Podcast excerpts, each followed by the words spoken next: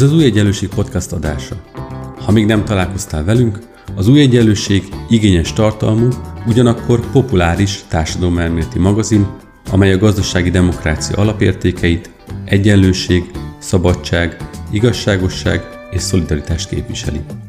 Podcastünkben egy-egy érdekes témát dolgozunk fel szerkesztőtársaim, vagy az új egyenlőség szerzői, illetve a téma kapcsán releváns szakértők segítségével. Beszélgetünk, vitatkozunk, talán úgy, ahogy te is tennéd, ha itt lennél velünk.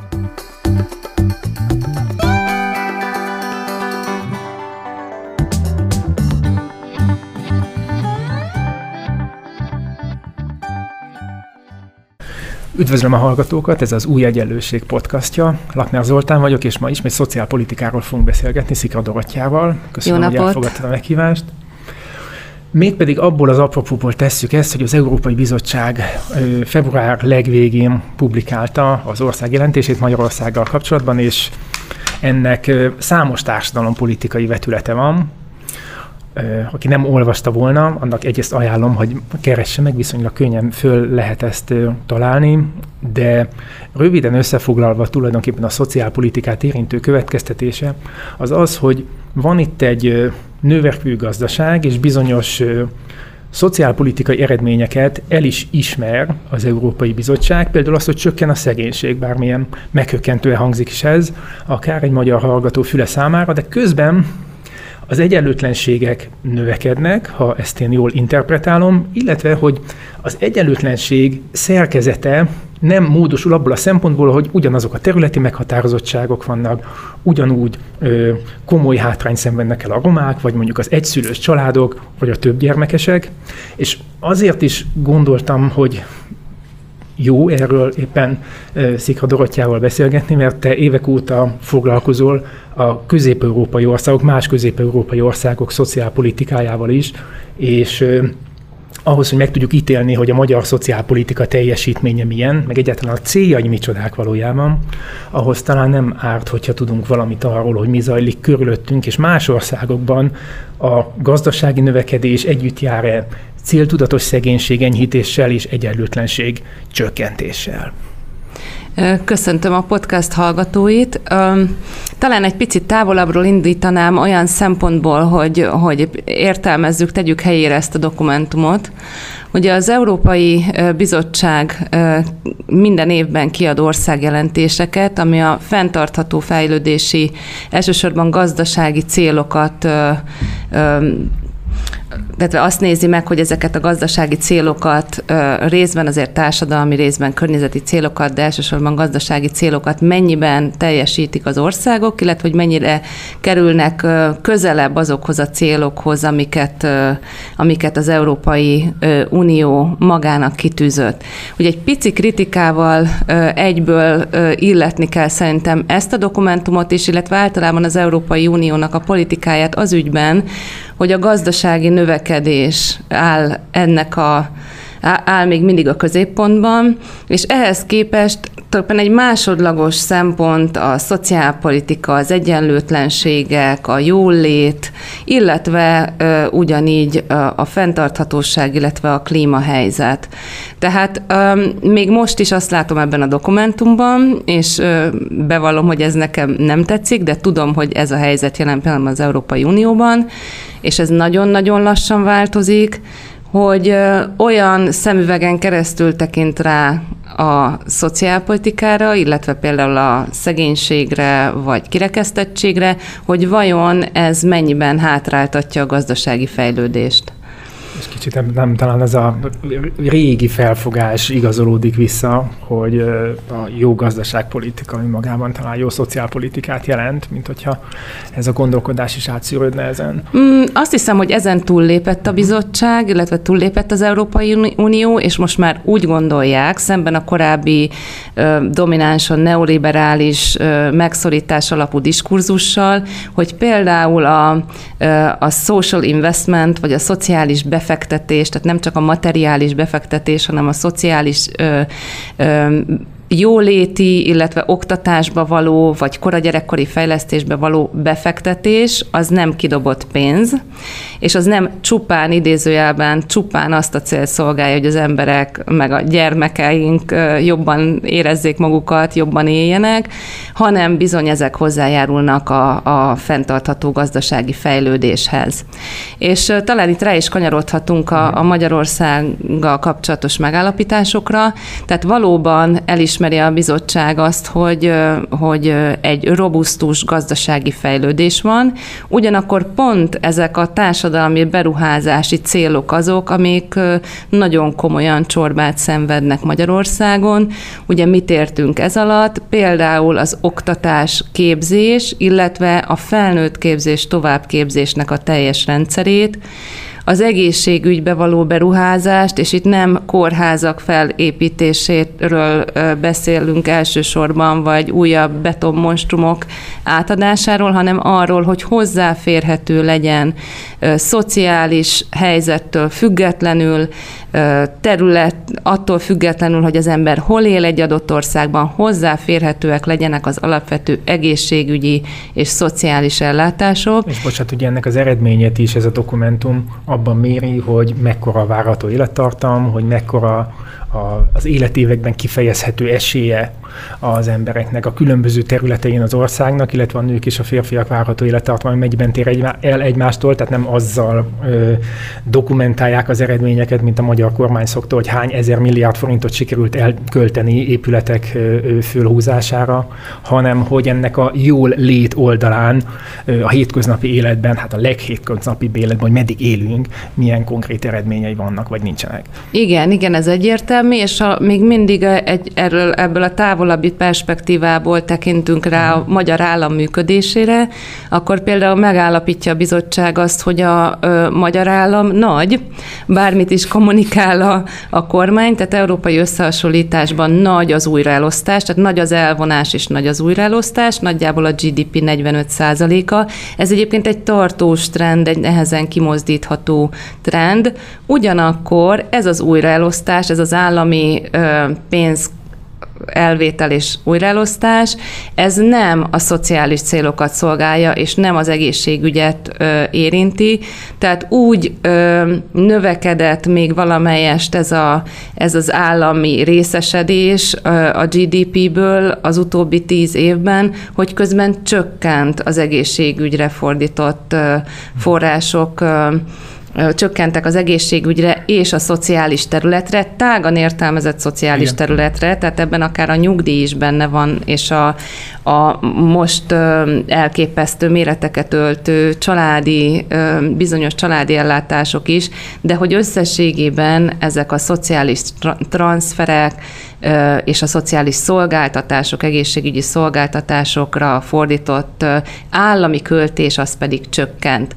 Ami nagyon nagy mértékben nőtt, az a sport és részben a kulturális beruházások, illetve a gazdasági célú beruházások. De ugye erről is megállapítja, hogy ez meglehetősen egyenlőtlen és, és, és hát diszkrecionális volt. És amit mondasz, az azért is érdekes, mert egyébként a szegénységi mutatók azok valóban csökkentek, de annak alapján, amit most fölvázoltál, az, az embernek a benyomása, hogy ez egy járulékos eredmény hogy a szegénység csökkent az elmúlt öt évben, ugye tulajdonképpen nálunk a válság után volt egy tetőzésre a szegénységi arányszámnak, de hogy nem erre célzott a kormány, hanem mint egy mellékesen a gazdasági növekedésnek a, a, a farvizén egy szegénység csökkenés is megvalósult, és ugye a szegénység szerkezetének a változatlansága jelzi talán a leginkább azt, hogy hát éppen, hogy nem erre célzott a kormány, csak bizonyos gazdasági folyamatok föl tudnak húzni ö, egyes társadalmi csoportokat, amelyek mondjuk munkához jutnak, uh-huh. és ö, a korábbinál ö, magasabb jövedelemre tudnak szert tenni.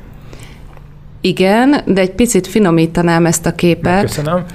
Um, mert hogy a bizottság is azt mondja, illetve az Eurostat adatok is hát egyértelműen ezt mutatják, hogy a, a tehát a szegénységnek többféle mérőszáma van, és ebből ez a legtágabb mérőszám, ez a bizonyos szegénységi kockázatnak, szegénységnek és kirekesztésnek a kockázatának kitett, bocsánat, nagyon rossz, rosszul hangzik ez magyarul, tehát a szegénység kockázatának kitett embereknek a, az aránya az valóban csökkent, de például ez a mutató úgy áll össze, hogy ahogy te is említetted, benne van az, hogy a lakosságnak milyen aránya ö, ö, munkanélküli, illetve mondjuk egy, egy háztartásban hány, ö, tehát a felnőttek közül hányan dolgoznak, és hányan vannak a, a, kitéve annak, hogy elveszítik a munkájukat, vagy akár hosszú távú munkanélküliségnek. Tehát ahogy csökken a munkanélküliség, és nő a foglalkoztatás, és ugye ez történt valóban Magyarországon,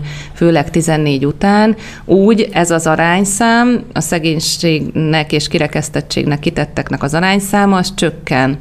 Mindezzel párhuzamosan, és akkor ez a sötétebbi kép, az úgynevezett depriváció, különösen a többszörös depriváció, illetve ennek egy most finomított indexe, ami nem csak az anyagi deprivációt, de a, a, a társadalmi kirekesztettséget is méri, ez bizony nem csökkent az utóbbi időben, és ez miközben az első mutatóban már jobbak vagyunk, mint az EU-s átlag. Egyébként ezt el kell ismerni, hogy, hogy most először Magyarország jobban teljesít az Európai Uniónál e- ebből a szempontból, ugyanakkor depriváció, tehát az alapvető javaktól való megfosztottság tekintetében sokkal-sokkal rosszabbak vagyunk, tehát magyarán a, az abszolút szegénység, a, a, az, az a fajta szegénység, amit úgy nevezünk hétköznapian, hogy, hogy nélkülözés, amikor valaki nem tudja magát fenntartani, ez bizony meglehetősen stabilan áll, és ami ennél még tragikusabb, és, és szerintem teljesen szembe megy ezzel a család központú kormányzással és, és ezzel a retorikával is, az az, hogy a gyerekek körében ez jóval magasabb, mint az átlagos. Tehát, mint hogyha az teljes lakosságot nézzük, ez 10 százalék, a többszörös megfosztottság, illetve hogyha ez a társadalmi megfosztottsággal mérjük, akkor 20 százalék, ezzel szemben a gyerekesek körében 15, tehát a a 10%-hoz képest 15%-os a, a gyerekek családoknál, illetve a három gyerekeseknél 22%, tehát több, mint a három gyerekeseknek az ötöde ilyen többszörös anyagi megfosztottságban él. Most ebben tényleg az a döbbenetes, hogy ha valaki 20 évvel ezelőtt tanult szociálpolitikát az egyetemen, akkor ugyanezeket a kockázati csoportokat tanulta meg. Lehet, hogy más számok voltak mellettük, de a leginkább szegénységnek leginkább kitett csoportok ugyanezek voltak? Abból a szempontból vitatkoznék veled, hogy egyáltalán nem minden országban van így. Persze, Sőt, Magyarországon Magyarországon sem volt feltétlenül mindig így. Az egy nagyon jó mutatója a tényleg ezeknek a befektetési stratégiáknak, tehát hogy a gyerekekbe mennyit fektet bele egy állam, hogy a gyerekek szegénysége nagyobb, mint az átlag. Igen. És számos országban megkockáztatnám, hogy az Európai Unióban Európában több mint a felében a gyerekek szegénysége alacsonyabb, mint az átlag, hiszen pontosan oda célozzák a, azokat az ellátásokat, és mondjuk például az idősek szegénysége magas, ami Magyarországon Így egyáltalán van. nem kiugró. No, de pontosan ide szerettem volna kiukadni. A, az én emlékeim szerint a, a ti összehasonlító kutatásaitok Romániával, illetve talán főként Lengyelországgal azt mutatják, hogy Lengyelországban jóval nagyobb mértékű szegénységcsökkenés ment végbe, és hogy ha nem tévedek, elsősorban a gyerekszegénységnek a csökkentése az, ami, ami célzottan és tudatosan lezajlott. Ez, ennek van, van ö, nyilván egy olyasfajta politikai jelentőségre is, de, de nem, nem erre kell reagálnod, hogy ha a magyar kormány a magyar modellt, mint egy ilyen különleges eredményeket hozó ö, közpolitikai csomagot ö, reklámozza tulajdonképpen tényleg szerte a világon, több földrészen, akkor egyáltalán nem mindegy, hogy más országokban elérnek-e a miénknél jobb eredményeket, mert hogyha elérnek jobb eredményeket másfajta politikai beavatkozással, közpolitikai beavatkozással, akkor lehet, hogy nincs is magyar modell, vagy az nem is annyira jó. De talán nem is ez érdekes, hanem az, hogyha, hogyha a, a lengyel példát jobban megvilágítod. Én, én is meglepődtem azon, hogy mennyire rímelnek az Európai Bizottság jelentésében bemutatott adatok és ábrák arra, amit mi találtunk szűkebben a családpolitika vonatkozásában, illetve amit például Simonovics András talál a nyugdíjrendszer vonatkozásában. Most először láttam így együtt ö, ö, ilyen ábrában, illetve a, a bizottság külön még kiemeli a nyugdíjrendszert is, erről egy pár Igen. szót szerintem beszéljünk szintén, azt, hogy Magyarország úgy tűnik, nem tudom pontosan hogyan számoltak egyébként, ez nagyon érdekes lenne megnézni valahol, hogy úgy tűnik, hogy Magyarország az Európai Unióban az egyetlen olyan ország, ahol a szociális transferek, és akkor ide beleértjük ezeket a ö, híres családtámogatásokat, egyébként tényleg ezt most ironia nélkül mondom, tehát nagyon komoly családtámogatási rendszert, és a szintén azt gondolom, hogy viszonylag jól működő nyugdíjrendszert is. Ezzel együtt a szociális transferek és az adórendszer nagyon nagy mértékben növelik az egyenlőtlenségeket. És azt hiszem, hogy ez az a pont, ahol egy picit meg kell állnunk, és visszagondolnunk valóban a régi tanulmányainkra, ahol is az volt az alapok alapja, és azt gondolom, hogy egész Európában ez a minden szociálpolitikának, illetve jóléti újraelosztásnak az alapja, hogy azoknak az a célja, hogy csökkentsék az egyenlőtlenségeket. És Magyarországon ilyen szempontból tényleg egy nagyon különleges modell rajzolódik ki, és ez a családpolitikára különösen igaz, hogy nagyon nagy mértékű költés zajlik, nagyon komoly, innovatív új programok jelennek meg, ezek tényleg jelentősek, ugyanakkor ezek mind-mind ahhoz járulnak hozzá, hogy a gazdagabbak gazdagabbá váljanak, a szegényebbek pedig nem mozduljanak el onnan, ahol, ahol éppen vannak illetve hát ugye tudjuk, hogy például a segélyezési rendszerben kifejezetten elvonások is voltak, és olyan programok megszüntetése, olyan segélyezési formák megszüntetése, amik, amik korábban működtek. Úgyhogy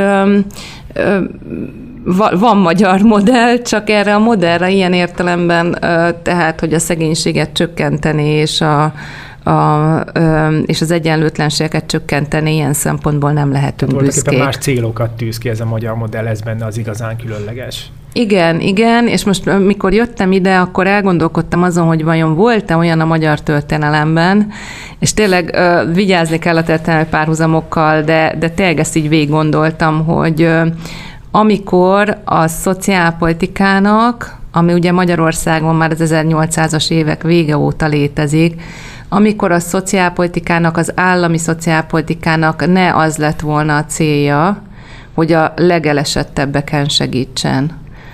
És arra jutottam, hogy nem volt.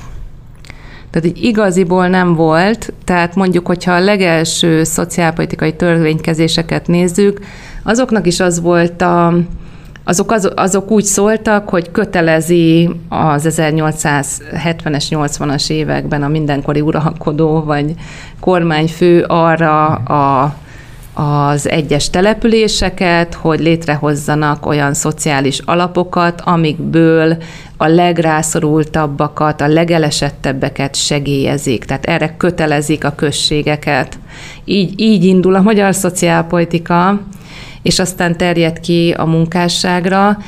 Ugye ez a legelső törvény is erről szól, hogy még akkor is, hogyha én egy fillért nem adok oda, mint állam, akkor is kötelezem erre a községeket, hiszen tudom, hogy ez a teljes közösségnek az érdeke, hogy ne legyenek ne szélsőségesen szegény, nyomorúságos állapotok. Ugye ezzel én nem akarom semmi szín alatt idealizálni se a századforduló, nem se a két háború közti szociálpolitikát, se a Kádár korszakét semmi szín alatt, de hogy az ne lett volna egy kimondott cél, hogy hogy segítsünk a legelesettebbeken. Ilyenre nem emlékszem. Ez érdekes, amit mondasz, én soha nem hallottam még ezt senkitől ebben az összefüggésben, hogy 2010 ilyen értelemben lenne cezúra, mert ugye a rendszerváltás utáni időszakot szoktuk szakaszolni, és nyilván valamilyen államszocializmussal való összevetés képbe jön, de nagyon, nagyon gondolatébresztő ez a fölvetés, hogy a, az összes korlátjával együtt a magyar szociálpolitikai hagyomány az adott korszakban, az, a paternalizmusával, minden, minden egyéb negatív vonatkozásával együtt mégiscsak mindenkor arra szolgált, hogy a, hogy a legszegényebbeket valahogyan megcélozza, vagy legalábbis ez volt a kitűzött cél, és akkor ezek szerint azt mondod, hogy most voltak éppen ennek a célnak a háttérbe tolása történt, vagy kifejezetten hátat fordít ennek a jelenlegi kurzus, és ez mm, volna Igen. benne az innováció, ha tetszik? Én azt gondolom, hogy ez tényleg így van, ugye azzal, hogy azt mondja, hogy, hogy annak adok, aki dolgozik, és, anna, és többet adok annak, aki többet dolgozik. Hát mindjárt szóval mondva, ugye meg kimaxolják az érdemesség, érdemtelenség ez, problematikát. Igen, igen, és ezzel azt is mondja, hogy aki mondjuk alacsony keresetű, annak kevesebbet adok, és például Magyarországon a munka, munkában tehát aki a dolgozói szegénység az nagyon magas európai összehasonlításban, pont emiatt, hogy nincsenek olyan kompenzáló mechanizmusok, amik az alacsony, alacsony jövedelműeket egy picikét följebb tolnák. És hát olyanok meg ugye végképp nincsenek, ezt tudjuk, amik a legszegényebbeket tolnák följebb, kivéve persze a közmunkaprogramot. Tehát ugye a közmunkaprogram volt egy olyan ötlete, gondolata a kormánynak, de persze ez is pont erre épül, hogy csak annak adok, aki dolgozik, hogy ami valamelyes anyagi javulást, vagy vitt véghez a legszegényebbek, illetve a legrosszabb munkaerőpiaci helyzetűek körében. Ugyanakkor a közmunkaprogram is azt gondolom, és ezt írja a jelentés is, egy elvesztegetett lehetőség nem volt. Lehet tovább lépni belőle. Mert így van, mert a, a hatékonysága az nagyon megkérdőjelezhető, és hogyha ezeket a forrásokat az előbb emlegetett társadalmi beruházásra fordította volna a kormány, tehát ha ugyanezeket az embereket nem ilyen ideológiai alapon dolgoztatta volna nagyon egyszerű fizikai munkákban, hanem például egy nagyon alaposan kidolgozott képzést és átképzést épített volna fel, szakképzést ne talántán felnőtt embereknek, akiknek nincsen még érettsége és vagy szakképesítése, akkor például most a munkaerőpiaci hiány, tehát a, a munkaerő hiány, amit szintén nagyon hangsúlyosan többször is említ a, ez az anyag, akkor nem lenne ilyen óriási. Erre neked mi a magyarázatod? Mert szóval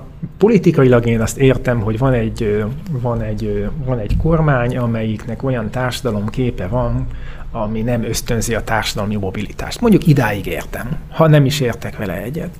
De mondjuk éppen a szakképzés, vagy az átképzés, ugye az olyas valami, hogy hát az azért ennek a kormánynak is az érdeke lenne, hogy mondjuk ne legyenek üres munkaerőpiaci státuszok, és legalább abban a körben, ahova beengedi a munkaerőpiacra ezeket az embereket, legyen egy cirkuláció, hogy azt az állást be tudják tölteni, amit be kell tölteni, át tudjanak lépni egy másik státuszba, ha éppen arra van szükség. Ez gazdasági szükséglet is lenne, ez még nem lenne társadalmi mobilitás, hogyha az a meggyőződés ennek a kormánynak, hogy nem akarja őket följebb engedni.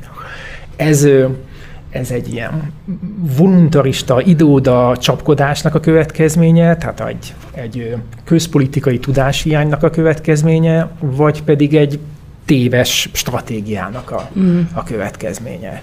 Tehát, hogy azt hiszik, hogy ez hasznos nekik, de közben meg nem.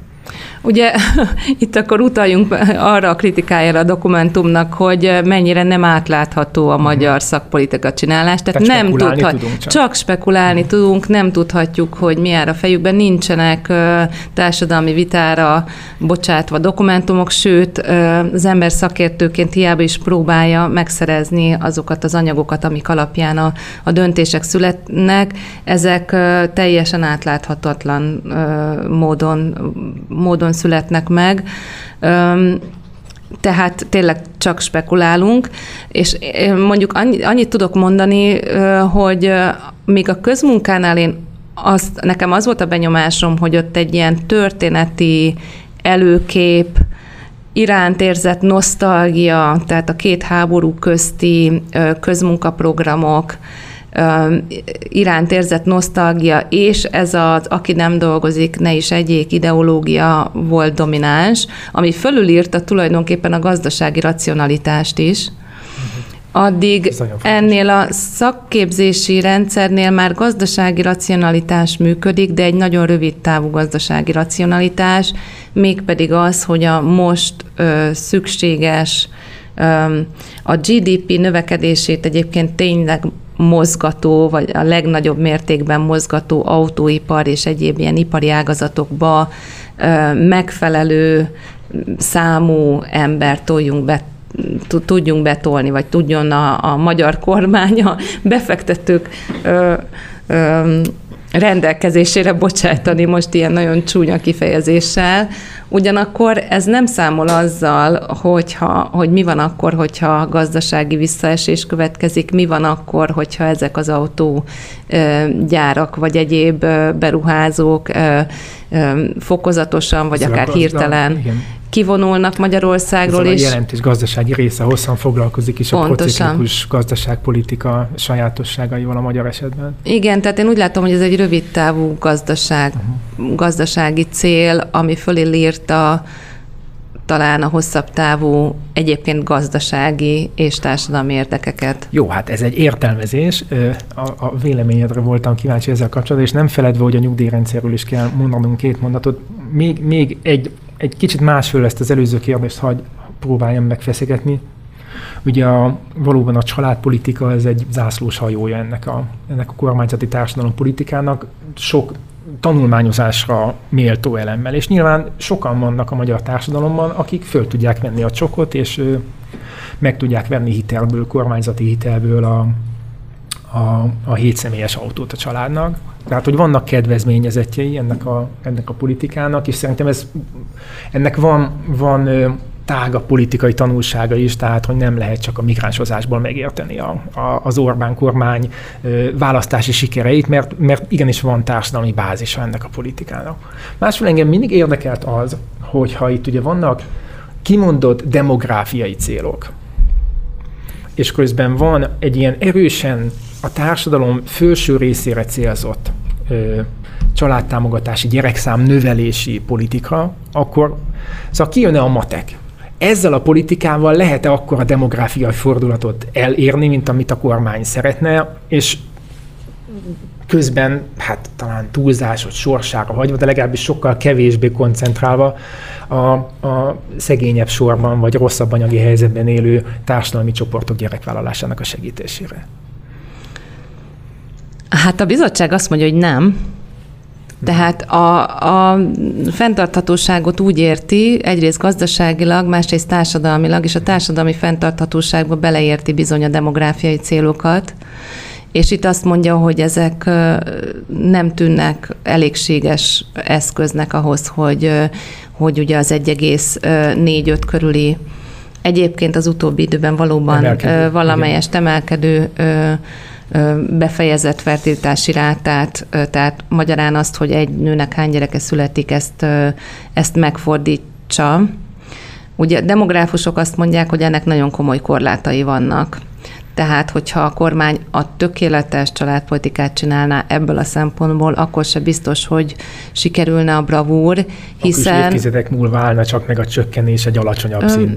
Nem, egyre kevesebben van, van az a korosztály, aki a, aki szülőképes korú nő, nő. tehát egyszerűen kisebb alapokról, kevesebb alapról indul, kisebb alapról indulunk, tehát még akkor is, hogyha az egy nőre jutó gyerekek száma esetleg nőne, annyira nyilván nem fog, amennyire a kormány szeretne, ugye 2,1-et céloznak meg, akkor is összességében kevesebb tehát, hogy, Igen, hogy erre, kevesebb gyerek születik. Valamit, hogy Igen, hogy és 2053-ra állna még a csökkenés, és valahol 8,5 millió fő táján lenne egy stabilizálódás igen. a népességszámnak, erre utaltam. Hát igen, és közben ugye soha nem foglalkozunk a demográfia, mármint hogy a kormányzat nem foglalkozik a demográfia másik oldalával, és ez pedig a rémes mortalitási adatok. Tehát az, hogy, hogy sokkal hamarabb meghalunk, mint jó lenne, illetve sokkal hamarabb megbetegszünk. Tehát az egészségben eltöltött évek száma, ami ugyanígy a gazdasági, a fenntartatóság szempontjából pontosan ugyanannyira lenne fontos, mint amennyire a, a, az, hogy növekedjen a gyerekeknek az aránya egy társadalomban, egy fiatalabb korosztály aránya egy társadalomban. Ez, ezzel nem ezzel, ezzel Igen, nem foglalkozik. A betegségekről és halálokról pontosan, a statisztikák Pontosan. Um, egy dolog, igen, talán, talán egy adat erről a, a családpolitikáról most így konkrétabban. Ugye maga a bizottság is idézi az MNB-t, hogy például ez az egyik legújabb támogatás, ami a babaváró hitel, amit ugye ifjú házasok vehetnek igénybe, és többen korlátlanul használhatják, és azt mondja a, a bizottság, hogy ennek az 55%-át a felső kvintilis, azaz a leggazdagabb 20% vette igénybe eddig.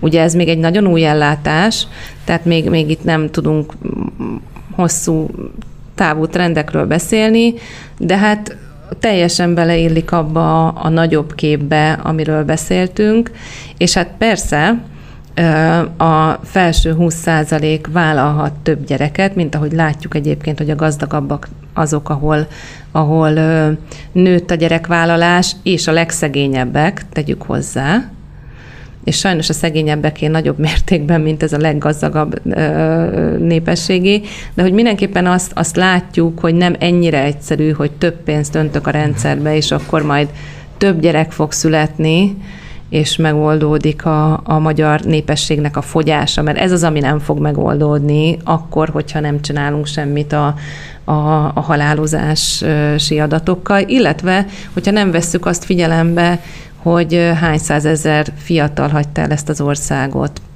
akik ugye nem itt fognak se gyereket szülni, és se gyereket nevelni, se termelni, ha ugye ez, ez volna fontos a, a kormányzatnak.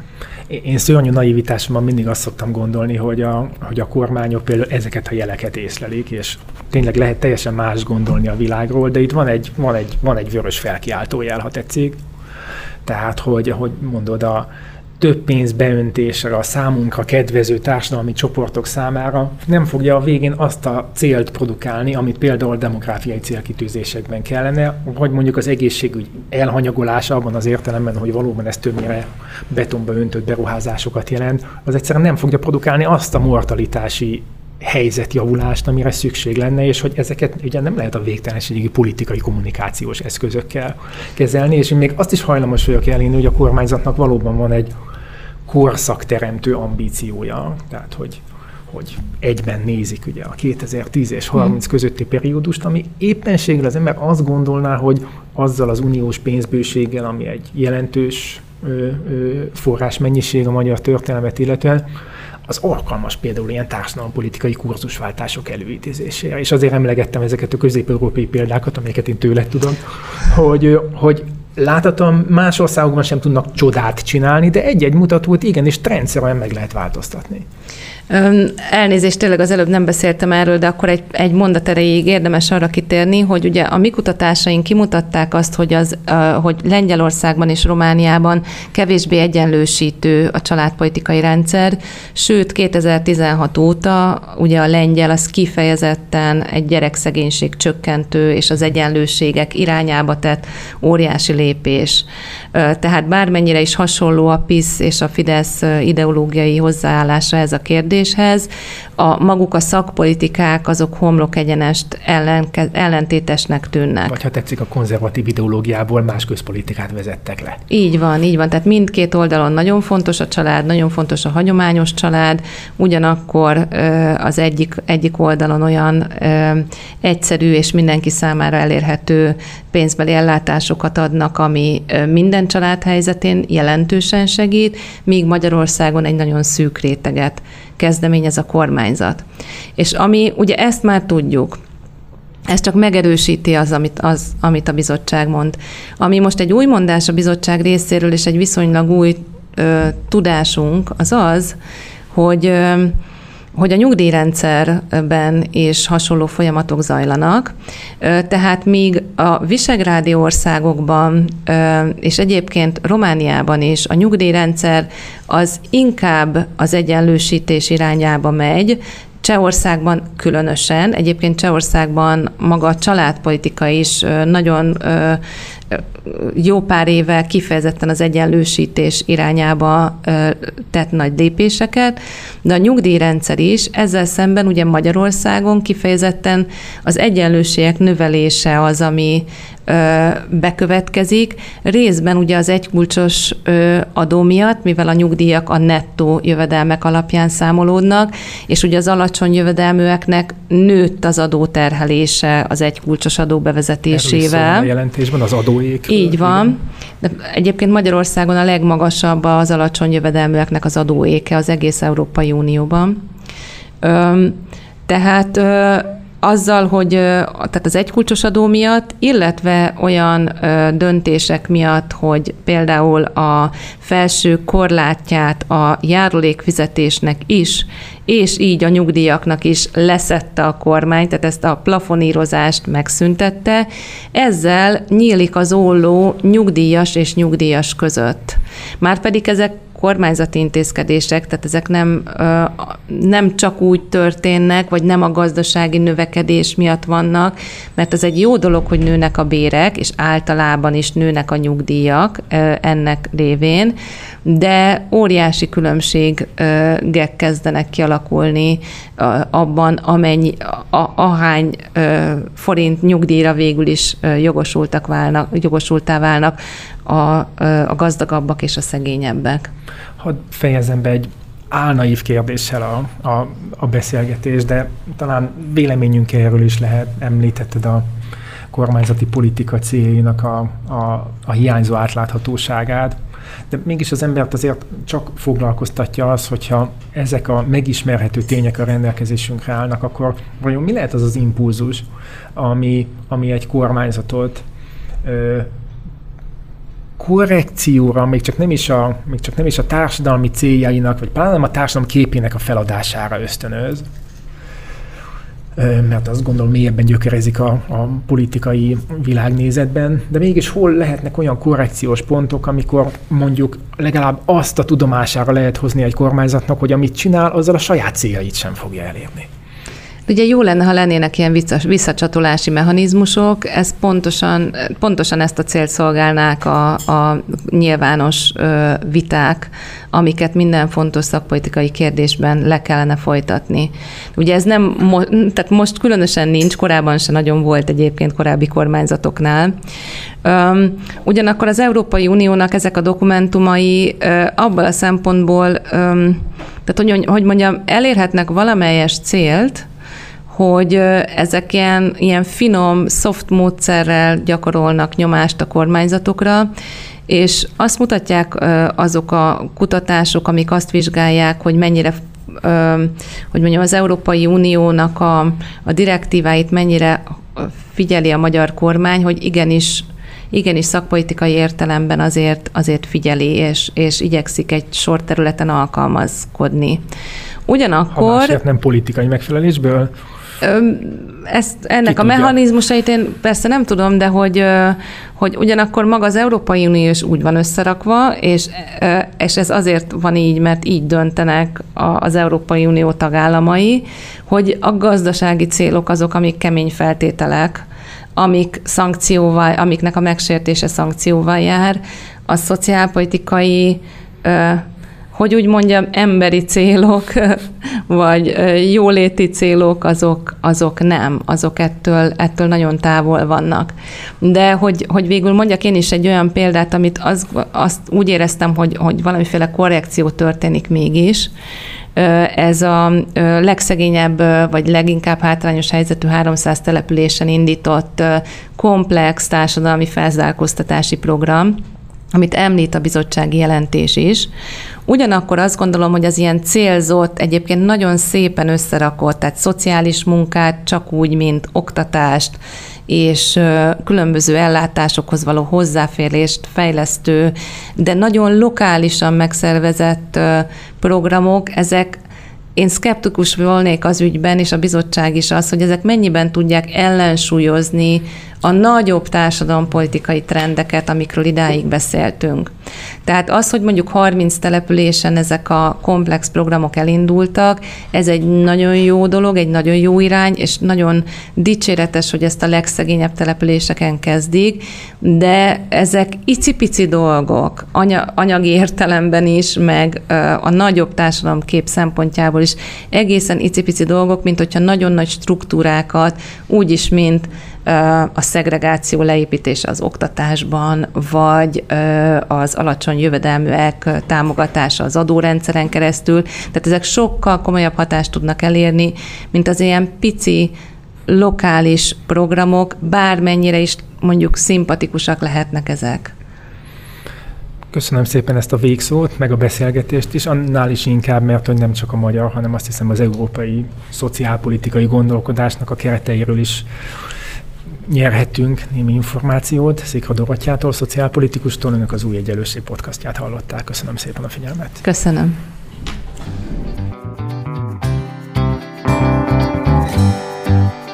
Köszönjük, hogy velünk voltál.